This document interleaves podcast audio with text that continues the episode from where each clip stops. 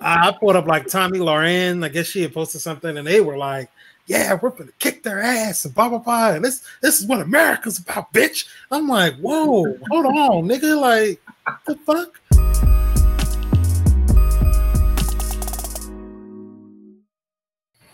Yo, what's good? It's your boy, South 3706. It's Committee Podcast. We have our usual hosts, Adolphus Savage, Marcus Sniffles. Shout out to El Chapo, who is on uh, PTO this week. So, what's good, yo? It's all good in the hood, baby, baby. Shout out to uh, once again El Chapo, who's on a uh, brief leave of absence. Uh, we hope to have you back soon. Shout out to Angelic Flows, always holding it down uh, everybody that uh, did a good job last week. Thank y'all for holding it down while I was out. What up? Happy uh, Happy New Year. Happy 2020. We're here. Yes, sir. We're here. We've never left. We're here holding down every Monday. Uh, quick shout out to uh, the homie Jalen. This is his birthday today. Well, yesterday as of this recording. So shout out to him. Uh, check out his podcast. Uh, it's called Take a Moment. Um, kind of ties in with the topics we're talking about today. But uh, it's it's uh it's kind of depressing, but we'll uh, we'll get to that soon. So the first thing we're talking about, which took over not just Twitter, not Facebook, but the world, is uh, 45 assassinating people out in Iran. So the, the biggest story this week is uh, y'all's president wilding out, assassinating one of the top genera- generals in Iran, which uh, sparked a large troop movement in the United States, which to normal people, you know, that brings signs of fear and alarm and uh, cause for concern.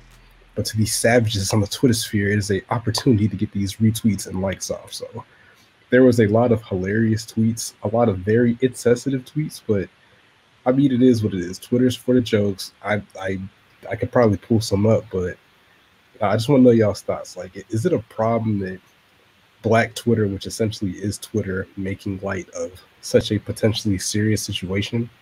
I mean, should we chill? I mean, we know we have a shout out to all our uh, veterans on the nope. timeline. Marcus, Marcus is a veteran out there. You know, say shout out to him.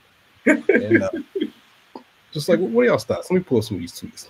Nah, I don't. I don't think it's too far. I mean, it's it's Twitter, man. Like Twitter, if you're you got to be here for the jokes, I guess. You know, you got to be here to, to laugh about things. Like I've I've been on Twitter since what, like 2011, I think, and it was way worse back then. It was way more insensitive about a lot of things.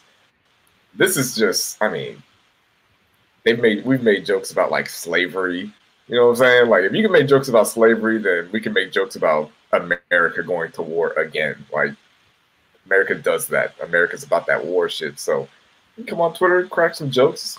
I don't I don't I don't see the issue with it. Like I under and I think what's different about it now is that it's the idea that you can actually there's actually people um, being deployed and that are overseas on the internet also that are able to see this. And I mean, they're laughing about it too, but they they also throw in like, hey man, you know, say a prayer for us, you know, because we over here. But I mean, I'm sure it it helps them get through the day also. You know what I'm saying? To see some, some of these there's some of these jokes are hilarious. Like hell yeah. I don't know how some of these people aren't on TV or getting paid to write jokes. As when when Twitter gets a hold of something and the and the and people get after it, there's some really hilarious things on there. Yeah, some of the jokes about like avoiding the the draft and different stuff like that. It was just it was hilarious. It was clever. To me, if you're if you're finding things that are insensitive, maybe you shouldn't be on Twitter because it's like it's no way that you can patrol or control what's going on or, or your content. I mean, I guess you can like block certain words or whatever, but it's like you have to have thick skin when it when it comes to that type of stuff. To me, a lot of the times it's good to like have a quick laugh and, and laugh through your pain. Yeah, sure, we're uncertain as to what's going to happen, but you know what? It, it's time to laugh. It's time to be funny. It's Twitter, you know, and I mean, I, I was good to go. Um, like I said, my favorite are some of the uh, draft dodging jokes. That shit was funny. Um, some of the, you know, the girls saying, "Oh, well, I'm gonna do some dance or twerk to kind of uh, distract the Iranians while my homegirls get free." That shit was funny. Like, I, I don't see a problem, but you know, for the people that do find it uh, offensive, I mean, You know, I, I'm sorry. Shit, it's funny. Yeah, women were talking about, well, you know, we want equal rights, and, and now this war thing is popping up. They're like, you know what? A woman's place is in the kitchen, taking care of her man, staying at home. I was like, I mean, that's just yeah. it's funny. Like, I don't know what they want. So I know a lot of people are saying all the people, all the MAGA folks should be sent to the front lines. This Hell is their, yeah. This is their guy making the choice. I mean, again, I, I feel like the whole fake fake create, wait, treat, what's the word? Creates, patriots, patriots, yeah, the patriots out there. Uh, I think the uh, the the patriotism after 9-11, the spike with like people in the join, I think that was only caused because it was like an attack on U.S. soil but like anytime any other shit is happening out there, nobody cares. Like I I drove around today, I didn't see people lined up at recruiting offices doors, and I don't see people fired up on Twitter talking about I'm about to go sign up and protect my country, but you know, let Colin Kaepernick kneel for the flag, and that's a problem. Like World War Three literally broke out when that happened before. So I'm just I'm just keep curious. The same energy, like, man. Like because you know there's there's black Twitter and there's regular Twitter. I wonder what regular Twitter was talking about. Like during this whole thing because all I saw was jokes and memes. So like on the other side of Twitter, are they like, oh, this is serious business. We could be uh people are going off to Iran and what does this really mean and why is this ha-? like how I wonder how different well, I know uh, over in MAGA Twitter, they were they were fired up. they were fired the fuck up. Uh, I put up like Tomi Lahren. I guess she had posted something, and they were like, yeah, we're gonna kick their ass and blah blah blah. And this this is what America's about, bitch. I'm like, whoa, hold on, nigga, like the fuck. And I mean, from what cool I've seen, yeah, it is definitely cool from your couch with your dog avatars and your American flag avatars. Uh, regular Twitter, I mean, it was some people that were kind of you know worried or whatever, but I mean, different strokes for different folks. Like I said, MAGA Twitter this weekend I kind of got involved with them a little bit, like just reading some of the stuff that they do. It's actually just hilarious how brainwashed these people are. Like Trump could do no wrong, or 45 could do no wrong, and it's just hilarious to me. They're going to defend him to the death. They'll fight for his honor. You know, America, America, as you call it. It's it's it's some good stuff. Yeah, so there's definitely there's definitely a, a spectrum of emotions, as we said, because like there was one tweet for this guy that was getting uh, this black dude in the army talking about, oh, you know, y'all out here using these jokes for clout, and you know, we're really out here in the field, and blah blah blah blah blah. But then you'll have other people that are veterans or that are in now that are opposite said you gotta laugh through the pain. Like the it's it's it is a volatile situation, but at the end of the day, let's remember that these people uh, they signed up to do this. Uh, this is this is why they have the job. Okay, hold on, nigga. Hold on, nigga. They ain't signed up to do this. They signed up for that Charger and that Challenger. if you black, and that's why you get these damn jokes. Let's be honest. You know, if you're white, you, sign what? up for that boat or that uh, Dodge Ram that, or that Ford F one F one fifty. Yeah, that's what you did. You're right. You're right. I mean, you know, God bless. Hopefully, your, your lady is faithful to you while you're gone. You know, hopefully, it's no uh, what's that movie? The I don't know what that movie's called, but a jarhead with dude since a video of his oh, old lady yeah. deer hunter or some shit. Oh, Jesus. Yeah, yeah, yeah if you're not in a serious relationship and you're getting shipped off, even if you are in a serious relationship, man, just just know somebody's gonna try. Somebody's trying to clap cheeks, you know, just expect it. It is what it is. You know, God bless. yeah, support the troops any way possible. Make sure their wives are satisfied out here. Hey man, somebody's gotta keep warm at night. You know what I'm saying? this is this is where we get bad. wait, hold on, hold on, hold on, pause, pause, hold on. Because I I seen another meme and it was like two women. What's it called? Tribbing, tribing. I don't know what that means. With the scissor thing. Wow. Oh wow. They were doing that, called, but this, I thought it was called like thriving or tribing or I don't know. If, if anybody in Twitter land knows, just uh, hit me up at whatever my name is on Twitter and let me know what the name is. But I thought they were banning like porn on Twitter anyway, like in 2020. That's what I. That's, that's what, what I Like, I, have seen a lot of porn lately. I'm still trying to figure yeah, out. like this, this OnlyFans stuff is getting ridiculous, but I thought they were banning it. But I mean, that's probably one of those like Twitter rumors they have. I mean, I, I usually block, well, I do block most porn because, like, come on, like, we don't need to see porn on the timeline at all times. Like y'all are sickos. I'm talking midweek. Like just because eight o'clock on a Sunday morning. she's, she's clapping That's loud. when I seen the, the tripping thing. Like I was like, what the fuck? Okay, so here here's one of the tweets that I saw. Um, so there's this lady at Malibu at MVLIBU. She said, while everybody's geeking about World War III jokes, let's talk about a few who got caught on New Year's Day to deploy. Let's talk about how we are celebrating 2020 by packing our rucksacks, assault bags, and testing your pro mask while holding back tears. I barely even had time to say goodbye to my wife. And, you know, and even she said some of these jokes are funny though. You know what I'm saying? Like you can't have it both ways, man. Like it, it is what it is. Mean, hopefully everybody's safe out there, but you know, at the end of the day, this is what that Dodge Charger was attached to. So, you know, support the troops, you know, America, all that stuff. But hey man, this is what y'all want. Y'all voted for this guy. That's all I gotta say on that. Moving on. So when I mentioned earlier uh, the homie Jalen's podcast, there's recently a young man, I think he was a four-star recruit that signed to Georgia Tech recently. Uh, I don't have the gentleman's name. You guys got off top of your head because I don't. I can look it up though. Hold up. Um, but y'all know the story I'm talking about, correct? Yeah. Okay. Dolphus clearly has no clue what we're talking about, but It's uh Bryce Bryce uh Gowdy's G O W D Y. Yeah, Bryce Gowdy. So the story with him is he, he had recently signed to play football for Georgia Tech at receiver, I think. Um, and a story came out that he had died because he's hit by a train. And my initial reaction is, okay, well, RIP. But I, had questions. I was like, how does one get hit by a train?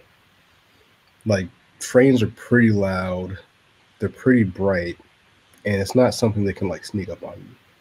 So my first thought was initially that maybe he was doing that thing that kids do that hey, oh, I'm quick enough to jump across the train before it comes across or whatever, and then you get hit that way. Somebody on Twitter was like, hey, you know, we need to go check who his friends were. This could have been a suicide or a murder or something like that. And maybe they pushed him from the train or whatnot, or killed him and then threw his body on the train tracks. But then it ultimately came out and said that it was a suicide. So I, RIP. I just can't understand like the the younger generation in there.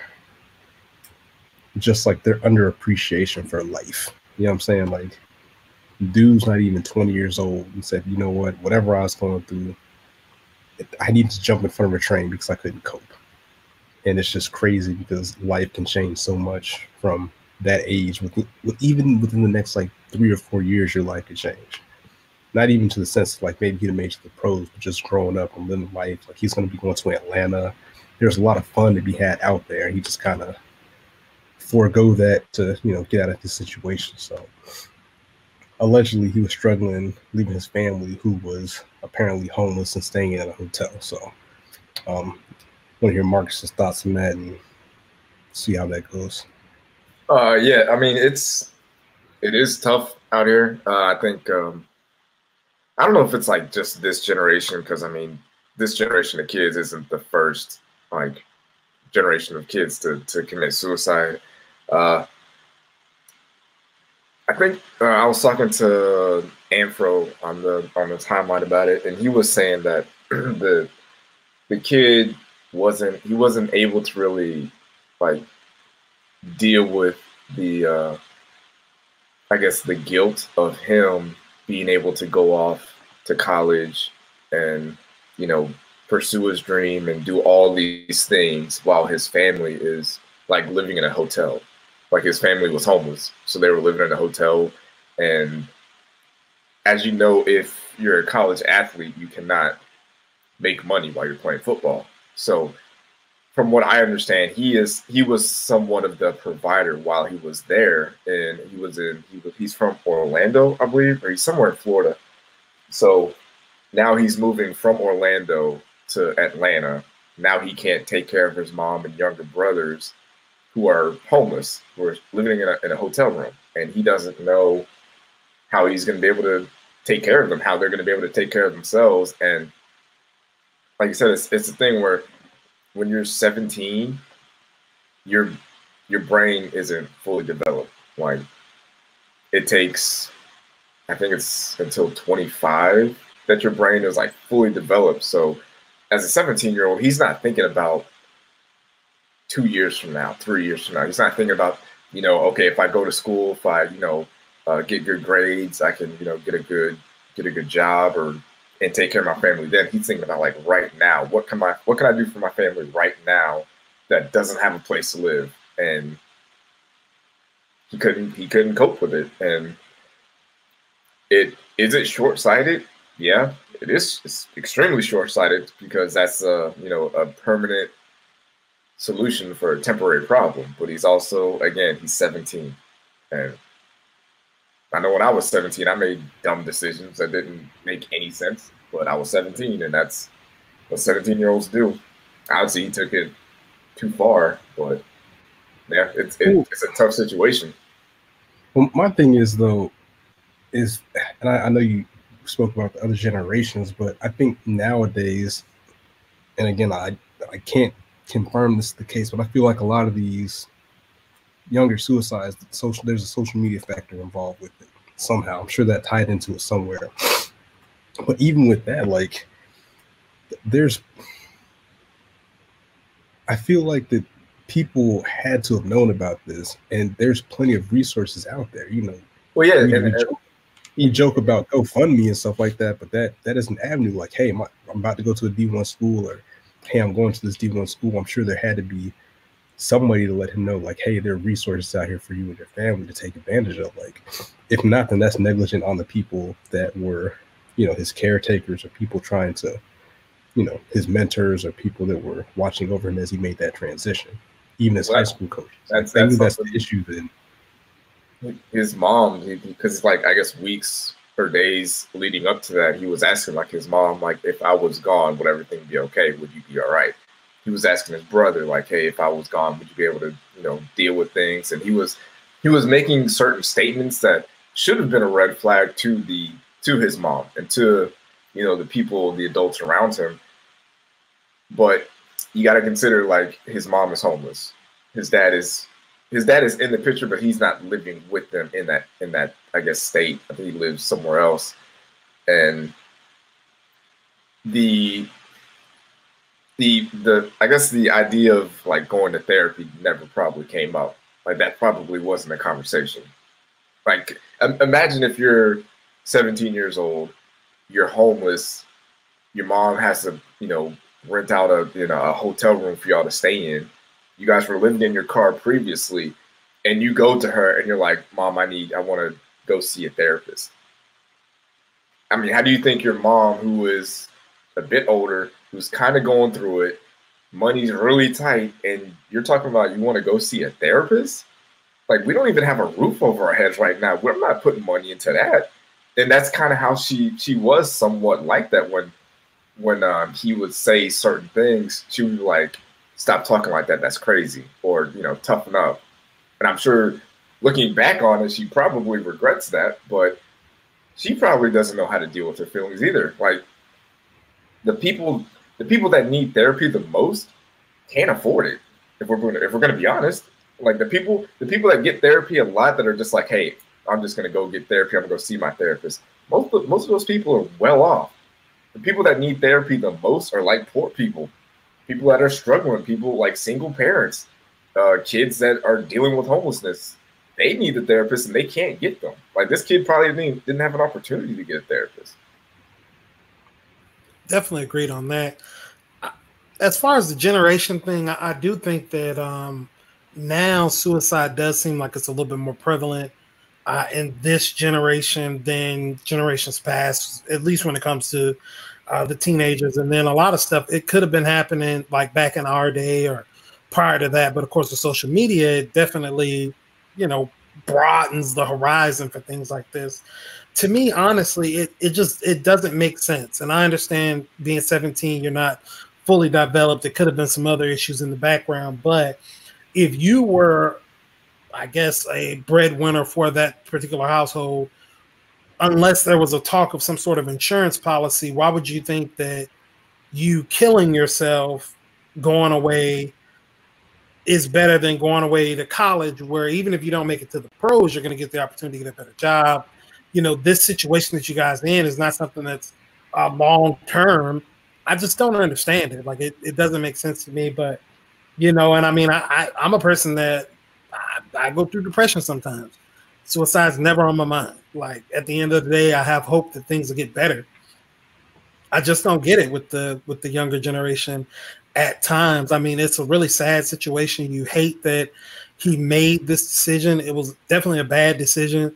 Um, I really can't place any blame on the mother because I mean, you know, we're all black here. We grew up in this type of uh, same situation for the most part.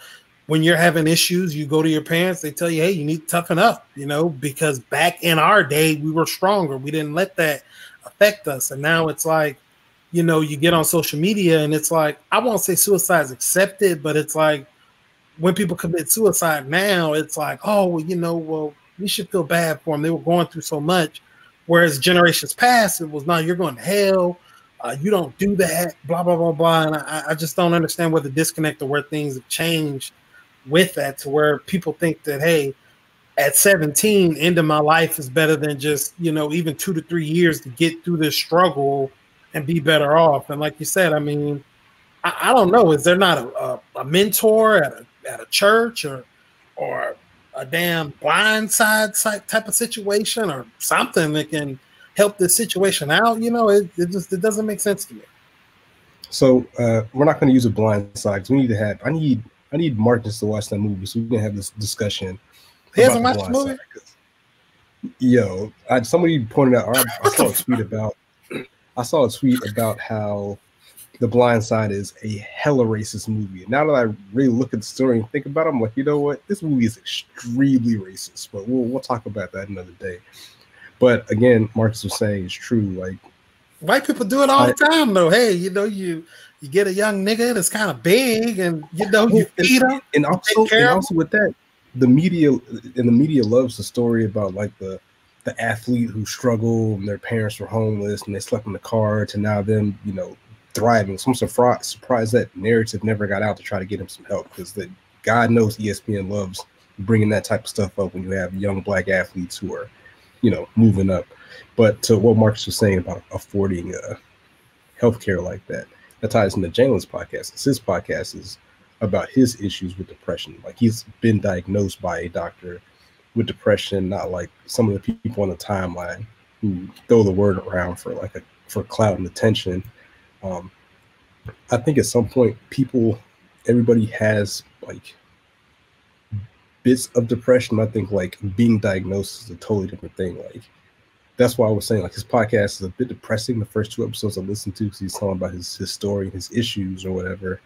But he was saying the same thing. Like he used the podcast as a uh, is an outlet because he can't really afford treatment for depression. You know what I'm saying? Like he works like a regular, you know, regular job, like fast food type shit. So, and this is what he has to do to, you know, take care of himself men- mentally. So, um, you know, definitely if you have people like that, you know, reach out to them and let them know their value, stuff like that. Because again, maybe uh, Bryce didn't have that in his life. Maybe people like, hey, you're a star athlete, everything's good, you're getting girls, or you're super popular, but on the inside, you know, people weren't really seeing through, you know, that facade and seeing his pain and whatnot. But um, it's I mean, a tough issue. Definitely, definitely, if you got issues, you know, just reach out and talk to somebody. And, you know, check out, check, check on your people. This was something we talked about like a few episodes ago, as far as uh, depression and and mental health issues. Like you can't look at somebody and tell that they're depressed. Like you can they can go out, be the life of the party, be having all kinds of fun, talking, laughing it up, dancing, doing all this stuff. But inside they could be going through it. When they get home and they're by themselves, they could be going through it. You can't there, there's no like visual thing that when I look at this person, that guy's depressed or that girl's depressed. There's no this it's hard to see the signs because it's a it's a brain thing. It's a brain chemistry, it's a mental thing, and you can't see it. So, yeah, you just gotta yeah. check on the people. It's like, Oh man, I gotta. I don't have a depression story. I don't know if to do with suppressed, but I do have a suicide story. Like I don't know if I can tell. I could probably give details, but you can. You never know.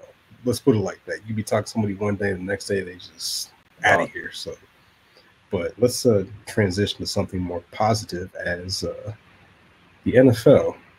None of our teams in the playoffs, but there is the potential for a all-black starting quarterback Super Bowl, as we have Lamar Jackson in the AFC, who is my favorite to represent the AFC in Super Bowl, and then the NFC. Uh, damn, who do we have in the NFC? Russell Wilson. Russell Wilson. Oh yeah, that fucking clown cake. Oh yeah, wow. Russell Wilson. Unfortunately, I have him blocked on Twitter, but yes, so for different reasons. But there is a potential for an all-black Super Bowl. Uh, the undefeated was reporting early in the season that this is the year of the black quarterback. Because at a certain point, like almost like the top eight quarterbacks, something like that, were black. So that that's a great come up from back in the times where black people weren't thought to be smart enough to lead a team and play quarterback. And you know, hopefully now it's being normalized with the the prominence of these black quarterbacks shown out on the biggest stages. So shout out to that. But speaking of those times where black people were smart enough to be uh, quarterbacks, there was the uh, AP voting for uh, all pro players, and uh, your man Lamar Jackson, who I think is the MVP frontrunner, received what do you, what do you got like 49 47 out of 49 votes Yeah, you got over 90 percent.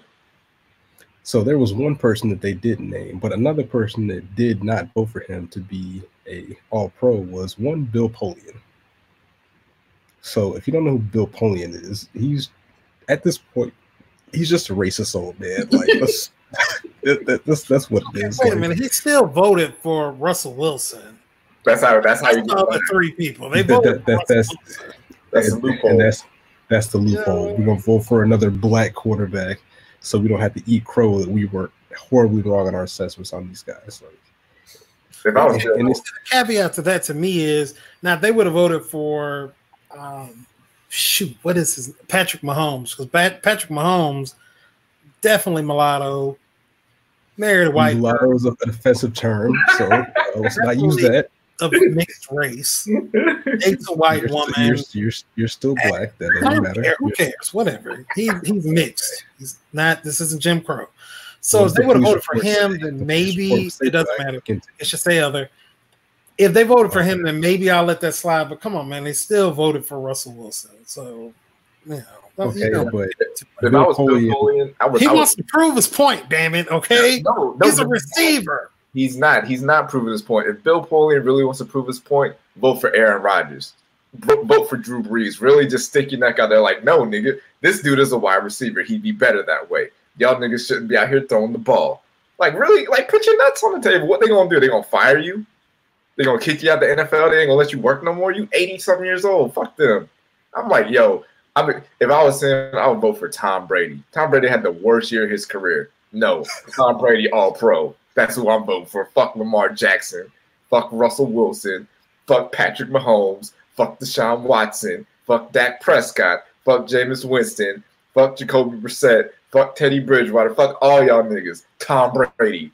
And then second team, Aaron Rodgers. Third team, Drew Brees. Fourth team, Andy Dalton. Suck my dick. That's what I would do if I was him. oh my god. That's what I So, would. I, so speaking of all those uh, quarterbacks of yesteryear that you mentioned, Brady has been eliminated from playoffs. Drew Brees has been eliminated from the playoffs. I need the trifecta. I need Aaron Rodgers to be eliminated. I need I need the old guard to fall at in one swoop, one swipe of the sword. I need all those guys out of here because all of them have been playing terrible this year. Like a lot of people are saying that the Packers are the most overrated 13 3 team they are. period. And I, I watched a couple of Aaron Rodgers games, like, dog, like They're, it they're ain't, it ain't bad. there, dog. They're not great. It ain't it ain't there, bro. Like people and people don't really say it that much, but the weakest the weakest part of that team might be the quarterback. like he has his moments, but he's not like balling, you know, like he usually does. Like if this was Aaron Rodgers from maybe ten years ago, this team would probably be undefeated and would be no question for the Super Bowl. But yeah, I, I need I need him to fall. I need him to get out of here. So so who, what is y'all's prediction for the Super Bowl matchup? I'm gonna go ahead and say um the Ravens and doesn't matter who who from the NFC. You know what? I hope it's damn. I don't want to be spiteful.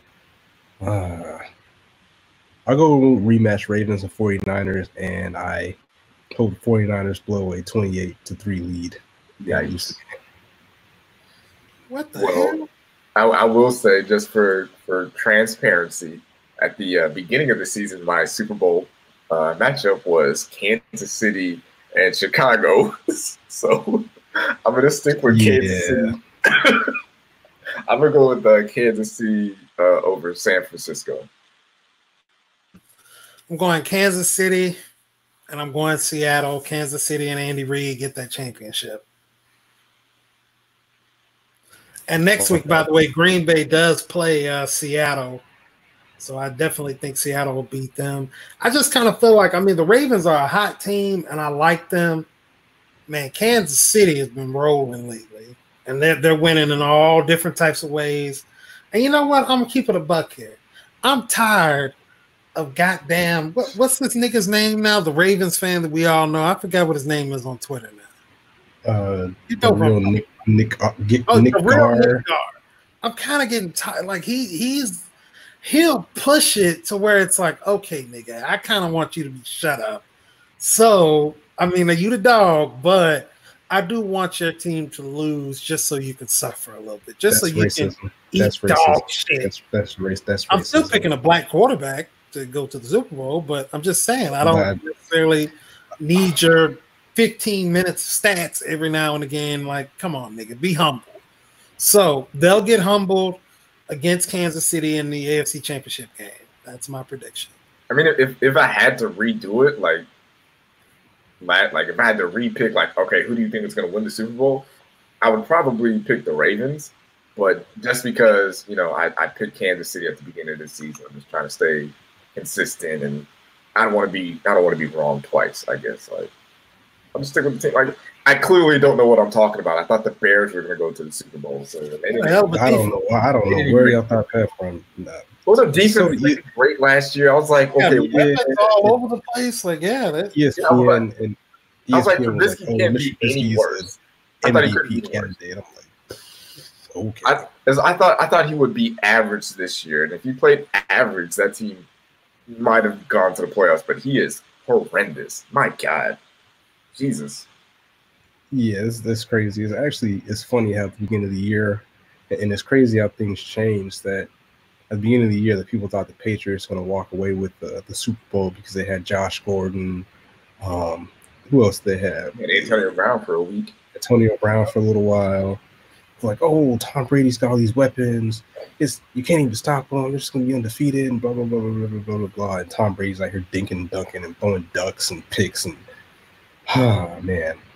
It, if you weren't on Twitter yesterday after that game, man, like we, we all came we all came together as fans to, to get the Patriots out of here. Like you know how great it would be if Tom Brady's last play as a Patriot is a pick six to end the game. Like Great. that that's the stuff that the dreams are made of. That's what we we grow up as kids and we work hard, just you know, work our nine to five to come home and see a dynasty end in, in, in epic fashion. Epic fashion. Hey, Like, Myles Jack wasn't down, and I was so happy that Tom Brady finally got his. As much as I hate the Titans, I was happy for that win, definitely. Because the, the Titans, even though I know the Titans fan that we know probably, well, we know a few of them, but probably won't listen to the podcast, but Shout to Eight Ball, shout out to El Breezy. They're a piss ass. They're a piss ass organization ran by some old geezer ass woman that doesn't know what she's doing. Fuck Tennessee. Okay. Shout out to uh, shout out to Freddie Beats who, after uh, Derrick Henry had a great game yesterday, he was tweeting out like, "Oh, I told y'all for the beginning of the season he's the best running back in the NFL." I'm like, guys, come on, man. They pull his on. receipts. I'm just saying, like, y'all get caught up in the moment too much. Just because, okay, he led the league in rushing, which was very surprising to me. I would never have known that. Nobody told me, even though I had him on my fantasy team. But like, you have to relax. Like, I think they said Derrick Henry caught like maybe 17 passes the entire season. Like in 2020, you cannot be considered the best running back in the league if you're averaging about less than one catch per game. Like it's it's a new era. This is not 1940. We're just give it to our running back 40 times a game, pound the rock. to be honest, the only reason I feel he's getting that many carries because his quarterbacks are trash. Mariota's garbage. Tannehill is slightly better than garbage, but if you got a real quarterback, he's not going to be the focal point of your team. Like it's, it's great they can do that, but at some point, that's that's not going to cut. You're going to have to rely on your quarterback to make some big time throws, like Kirk Cousins did today. Luckily, but he, he's also the ultimate game manager as well. But mm-hmm. um, yeah, he's definitely not the best running back in the league. He's great, but I mean, yeah, if you're not catching the ball, you're not you're not in the, the consideration, in my opinion. Okay, so what? After the best running back in the league? Who's the best running back in the league right now? That's a great question that I don't have an answer for, but I know it's not Derrick Henry. So McCaffrey's up there. It's hard to deny McCaffrey. McCaffrey's like I'm not even a, a Falcons fan, supporter, not fan. I do be balling, but he gets the ball a lot. But that's because there's literally nobody else to feed the ball to. So I mean, I I, I know for myself, like for me, who I consider the greatest uh, running back ever is Marshall Faulk, and yep, he's, he's one of those running backs. What? He get he can rush for a thousand and catch for a thousand, and it's like Marshall Faulk, like LaDainian Tomlinson, I think he did it or came close. oh yeah, like of okay, well. I'm, I'm gonna I'm gonna slander Chris McCaffrey right now, more or less the people online that all these statisticians and cybermetrics people, whatever, sabermetrics. So there was a a poll that had Christian McCaffrey is the best running back of the decade. I'm like, he's been in the league for like three years. But according to whatever numbers they plugged into the system, his percentages and usage rates and all that stuff were highest of like, oh, he's the best running back in the decade. It's like, bro, come on, dog. Like you're good, but you're not nah, bro. You're not messing with like prime time Adrian Peterson, nothing like that. That was the the running back people brought up all the time. So but yeah, just just like with Freddie, man, y'all guys can't get caught up in the moment all the time. See, then like, you kind of hurt your own argument because Adrian Peterson didn't catch it all. That's different. That's different. That's different. It's the same thing. You just said it. He because okay, he he was like Adrian Peterson, and I've used analogy with Will Smith and Denzel. Like Denzel and Will Smith are essentially the same person. It's just Denzel is really, really good at his one trick. Like Adrian Peterson is the ultimate god, big, fast, strong running back. If, if he doesn't catch the ball, that's fine because nobody wants to hit this guy. He's breaking your tackles. He's stiff arming you to the ground. He's he's a monster. Derrick Henry is good, but he he will never be that. You know what I'm saying? Like he's a, a very poor man's AP, I guess, but yeah. Man, I don't know, man. That dude's been on a hell of a tear. nah. He's a really good running back. I give him that. But like I just don't see him that like Adrian Peterson won an MVP as a running back. Like, and that's and that's that's, and that's crazy. That's crazy to think about because they don't get running back shit. That was a two thousand yard season. Um, I don't know. It's hard for me to call it as far as best running back right now. Damn, it's, it's tough. I mean, Cook Cooks. I hate to eat my, my words, but Cook's good. Cook can catch it. Cook can run it. Mm, yeah, mean, Cook. I think Cook was the best running back in that draft. Easily, honest. Well, easily. no, I'm not gonna say easy because McCaffrey was in that draft. Man, there were look. He's the second. There was clearly there was clearly a video of him speeding up videos, to show him looking like he's moving fast. and that, shit. Yeah. Like, that's come pretty, on, bro. Like, that's pretty. That's pretty embarrassing. Well, maybe I don't know. Maybe he's like, you know what? I'm white. They're give me a chance. I need to use every advantage I can to, to get an opportunity because you know we're a minority in the league that's starting running back. So I don't know. That it is what it is, but yeah, I know I got into El Breezy early in the season. He was talking. Matter of fact, you too, Adolph was talking about oh, Leonard Fournette is better yeah. than Cook and.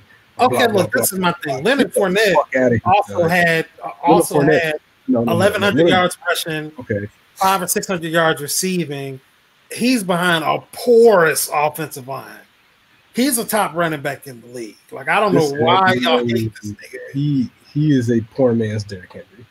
Like, How's he a poor man's Derrick Henry? He has 500, almost 600 yards catching.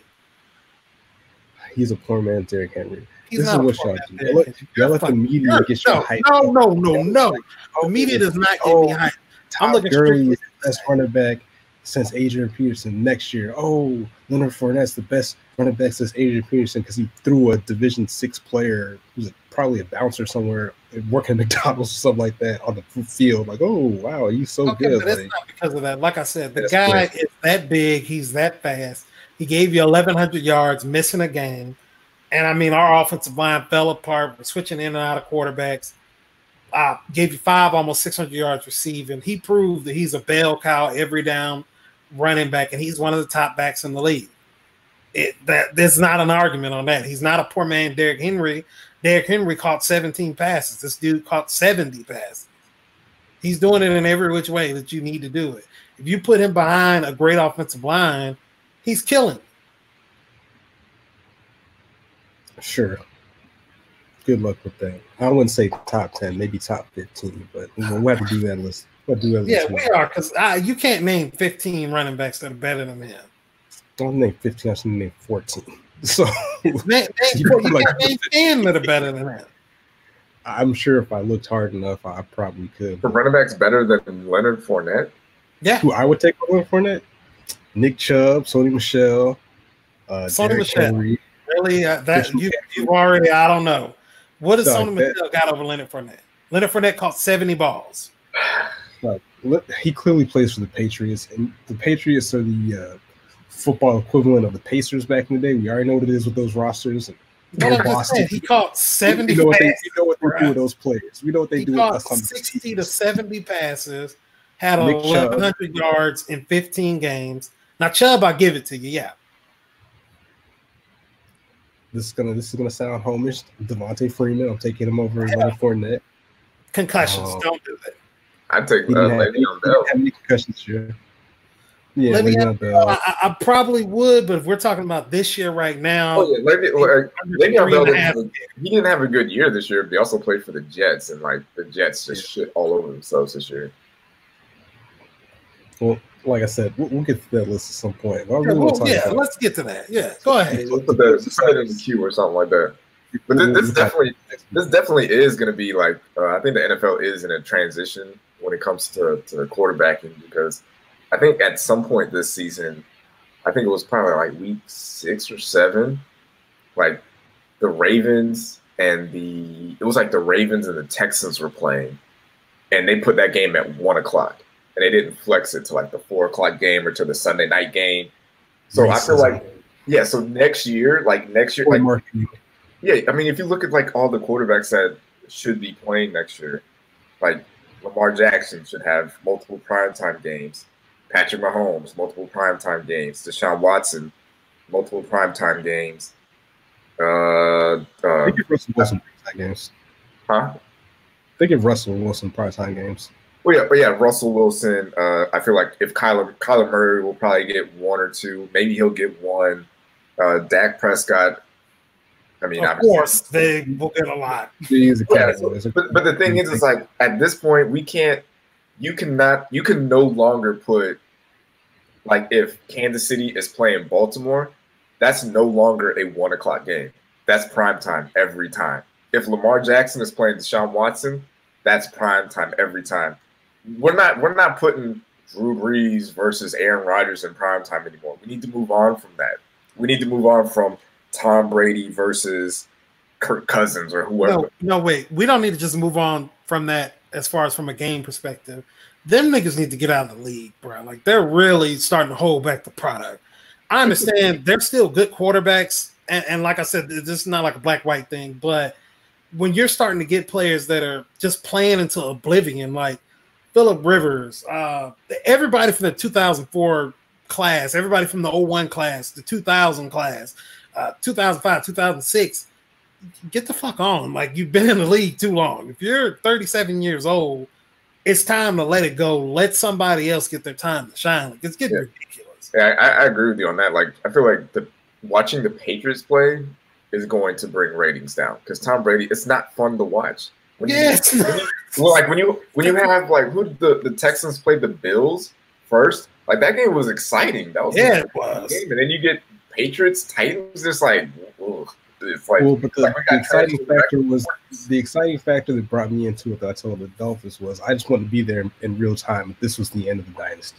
Like that that that was history for me. I was like, yep, this this could be it. So I need to watch that game. So yeah, but as a game, it was it was kind of boring, honestly. Like yeah, and the commentating was so bad. Like I cannot stand these people that suck off Tom Brady and the Patriots all the time. It's like, come on, man. Like they just expect every team to lose. It's like, oh, Tom Brady, you'll never see a run like this at quarterback and blah blah blah blah blah blah blah. Like, man, just call the game, fam. I need to hear all that shit. But anywho, off that, let's transition to the what I really want to talk about, which might be the greatest product that has been put out by this franchise, and it is the Mandalorian.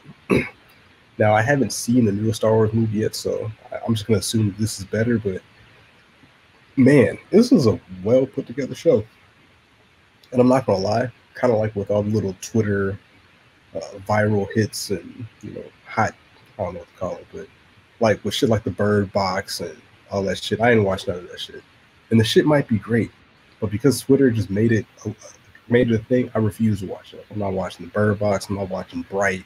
I'm not watching none of that shit. But Adolphus was like, "Yo, you should check this out. It's pretty good." I was bored. I was like, you know what? I got Disney Plus. Let me see. Let me see what's good. So I was I was thoroughly impressed at how the show was put together. Um, if you haven't watched the show, I'm sure you've seen the memes of Baby Yoda, which is another thing that almost made me not watch shows. I was getting tired of those fucking memes. Like, get this dude out of here, dog. Like, it's not Yoda. That is not Yoda. I don't even know those things are called. I don't think there's a name for that species from my research, but yep, um, that's not. Yeah, it's it's uh. Would yeah. you if you have this if you have Disney Plus and you're not watching The Mandalorian, what are you watching? Because the cover. That's so Raven, smart guy. You ain't watching those. That's so Raven and those smart guys. According to according to, according to the timeline, I, I met a dude the other day. I met a I met a dude the other day that he said him and his sister watched Disney Plus for four weeks straight, and all they watched was Boy Meets World. I was like, what? Like, what is like, I mean, I got nostalgia from your childhood, but it's like I'm not interested in any of that at all. I mean, I feel like there's way too many good shows to be going back to watch shows from the 90s. Like, I tried doing that once. I tried to be like, oh, well, let me go back and rewatch the original X Men series. And I got to like episode four, and I was like, all right, I'm, I'll watch something that I.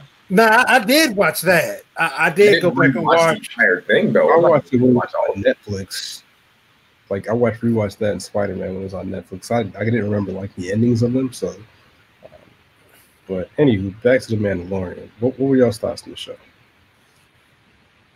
I thought it was really good. I thought it was really uh, well put together. I'm starting to get into the um, like the 35 to 45 minute episode long, like length of episodes. Like I'm I'm glad that TV shows are kind of moving away from the hour long episodes because it kind of like when the tension rises and it just kind of like it ends, it keeps you wanting to keep uh, uh, watching. Uh, I feel like if you're if you're not into Star Wars, you can still like this show. Like if you've never seen a single Star Wars before ever, I feel like you can still enjoy the show. Uh, I I really enjoyed it. I think they kind of I feel like they Disneyed it up with the whole Baby Yoda thing and turning him into this like yeah. whole like he's like he's like the new group for for Disney now, which is you know you, you do what you got to do to to make that money so, but I, I, thought I think the show was really good. I, I, the last episode was great, and um, it, it, definitely definitely gets you excited for uh, uh, season two, the least. I agree with you 100. percent I thought it was well put together. The action, the the budget seemed like it was good because that's one thing that I worry about when a lot of these companies go to like more TV shows. And I know with some of the Avengers stuff, I was worried about that too. Like, man, you know, we're going to get cheap uh, uh, damn, what is it called? The the graphics CGI. Yeah, yeah, the post production. I thought it would be cheap, but I was actually pleasantly surprised. And I mean, it just like I was kind of like yourself in the beginning, where I thought, man, what the hell? Like this Baby Yoda stuff, this is stupid. And one of my friends was like, hey, you know what? I know you like Star Wars. Th- this is better than all that. And I was like, okay, I'll give it a shot. And you know, a couple episodes in, and because it was 35 minutes, like you know the episodes just came boom boom back to back and i was like dang this is really interesting uh, the last episode was really good um, a lot of episodes in general are really good I, I, like the direction of how everything's going and it actually keeps you interested to learn more about what's going on, like some of the background stuff with the Mandalorian race uh, or, or, creed. Uh, I want to see more of what what was Mandalore. Uh, you want to know about know more about the child, um, even just so much. Like you just really want to get into the show. Wait, wait, wait! Slow down with this child talk. That nigga's fifty years old. Like, but they call him the child. He is fifty years old. But they call man. He is, but so, you know. I think actually being a Star Wars fan makes it a little bit more like you can watch it if you're not into Star Wars and understand the characters, but as somebody that's watched it before, has kept up with it, it makes it makes you think a little bit too hard. Because I had to go research like, hey, what time period is this set in? Like, did they pull the whole Mandalorian race out of their ass somewhere? Because clearly, like, Boba Fett had the same uniform, like the bounty hunter was looking at uh, trying to catch a Han Solo. But yep. from what I'm reading, he's not he's not a Mandalorian. So it's like yeah, he got his stuff from his dad. Yeah. So it's like, did they make the story up? Did they like? Did they make this backstory? If they did, it was very creative and. You know, one of the things that I thought was really cool is I went back and I watched Return of the Jedi, and I seen the IG Eleven was in that movie. Mm-hmm. And then he showed up in the Mandalorian as the, you know, the the nurse. And I was like, damn, that's real tight. Like he didn't have a part or anything, but they showed him, you know, going out and he was supposed to be hunting and killing uh Leia and Luke. And I was like, wow, that's that's really smart to like put little Easter eggs in it that kind of tie everything back together in the in the time frame and stuff like that. So that's something if, if nobody else caught it, like yeah, he's in the movies from the 80s and 70s. So I, I, thought they did a good job of tying a lot of that stuff in, and it, it is going to make you want to do some research. Like I even might go back and watch Clone Wars and all them movies. Like I was like, I need more. That's cool. Um, if I if, okay, oh, okay, go ahead, go ahead. My thing is though, is like if they're saying that Boba Fett wasn't a Mandalorian, then if these people are these like warrior race people, like who who did he off to get the suit from? Like I don't really know the backstory of that, but yeah, his his dad is a Mandal was a Mandalorian. He took his dad's suit. That's where he got his suit from. So that, then he is a Mandalorian then. He's not technically because he didn't swear by the creed. He just took his dad's uh, suit. Oh, okay, okay, okay. Can I, I? I guess my my only issue with with the show and I, I, I think I need to go back and rewatch it, and maybe I just missed it. I'm I, I'm not sure if this is spoiler at all, so spoiler alert if it is. The whole idea of the Mandalorian character putting down like him being a Mandalorian, that's like, you know, that's a creed, that's an oath you have to to you know devote your life to. It's they essentially called it a religion at one point. So for him to just take all of that and to put it aside to save this Yoda character. I didn't I didn't feel like the um that was earned. You know what I'm saying? Like he's he's I, devoted he's devoted his I, life to being a Mandalorian. This is like his religion. He went and, and spent that money. He's wearing the armor. Uh, he's he's still rocking the helmet. He's still living by those rules.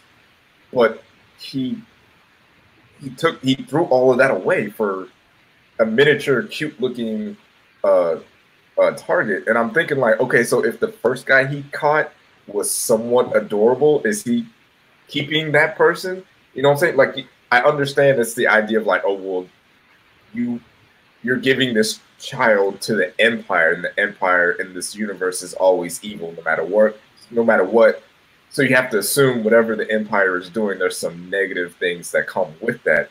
But you still took their money. You still took the pieces of armor that you earned from that job, and you still wear that stuff proudly. Like, for what? For why? Because Yoda was that cute. So you throw everything away for that? For what? Just because he looks nice? Like, I didn't I feel like it was. I feel like something. There should have been something more that happened between Mandalorian and the Yoda for him to be like, you know what, this religion thing, this oath, this creed, everything I stand for, I'm willing to throw it all the way for you because of this. What was that? I think what it was, um, and I want to say it was in episode seven, maybe it might have been an eight. it, it was in eight when they did the flashback of how he was found, um, and they the machines or whatever the droids they were bombing his people, and they the yeah. Mandalore they found him and saved him. I think he was kind of trying to pay that back with the the Yoda type figure. That, does, that, that, that doesn't that doesn't that doesn't add up because I think you're getting That doesn't add up because like if he's if he's saying he didn't like, break the he didn't break the Mandalorian code. Yeah, he, he broke, broke, the bounty hunter thing. Yeah, the bounty hunters guild. It's two different yeah. things. And I think it was because, like I said, he saw so himself like a contractor. He broke his contract, but he didn't. Yeah. He's still abiding by his his code by not removing the helmet in front of people and all of that stuff, and then raising. Part of their, is it, so, so the man, so the way the Mandalorians live, the code that they live by is different than what bounty hunters do. Yeah, yeah, because the bounty hunter thing is like you're, you're getting into like the episode, I think five or six, where he met the younger bounty hunter. Like he was trying to get into the guild by doing a good job. So it's kind of something you have to work your way into. Like the, the, the code that he brought into it is his code, but then the guild has a different code as far as like, you know, taking the job and stuff like that. And I also really think that it kind of got into okay, now he didn't like the droids anyway so he had no problem taking out the IG 11 because IG, well, first of all, they wanted the kid or the child to be alive. You get paid more than if they were dead. Then, of course, he had the issue with the Jawas stealing his stuff. He had to go get the Mudhorn, and the kid or child saved his life. And that's why when he went to do the armor, he I forgot what exactly he said, but it was something he said I can't really take, or it's something I can't really do because I didn't kill the Mudhorn by myself. And then that's why he didn't get whatever it was for the Mudhorn until the eighth episode. But I think that kind of made him kind of like, okay, well, you know, maybe I'll hold on to this kid because he still gave him away. And then when the kid looked over and cried or whatever, that's when he was like, okay, well, let me go ahead and save this kid because he saved my life. And I kind of see myself in this strange green looking thing. That's just my thoughts. I probably do need to, to go rewatch it again. It, it does it makes sense the idea of like he didn't break any of the Mandalorian rules, but he did break the bounty hunters rules.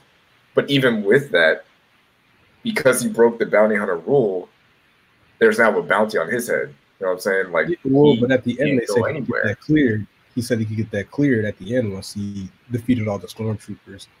And uh, I'm saying, but, uh, uh, but before we get to that point, though, I'm saying at the moment where he was like, you know what, I'm going back. I'm gonna go get that kid. Like everything that happened after that, like once you get to like episode five, six, all the way to ten, they try to kind of explain that and try to bring it back to that and make it make sense. But I'm saying at that moment when I was watching, I was like, there hasn't. There, the only thing that's drawing him back to this kid is because he's a kid and I feel like I didn't feel like that that was good enough for him to be like, you know what, I'm gonna throw every not every yeah, fuck the bounty hunters. Let me yeah, save the kid. I'm gonna throw it all away, and I'm just gonna take this kid and save this kid. Like it's almost like uh, like uh like Breaking Bad.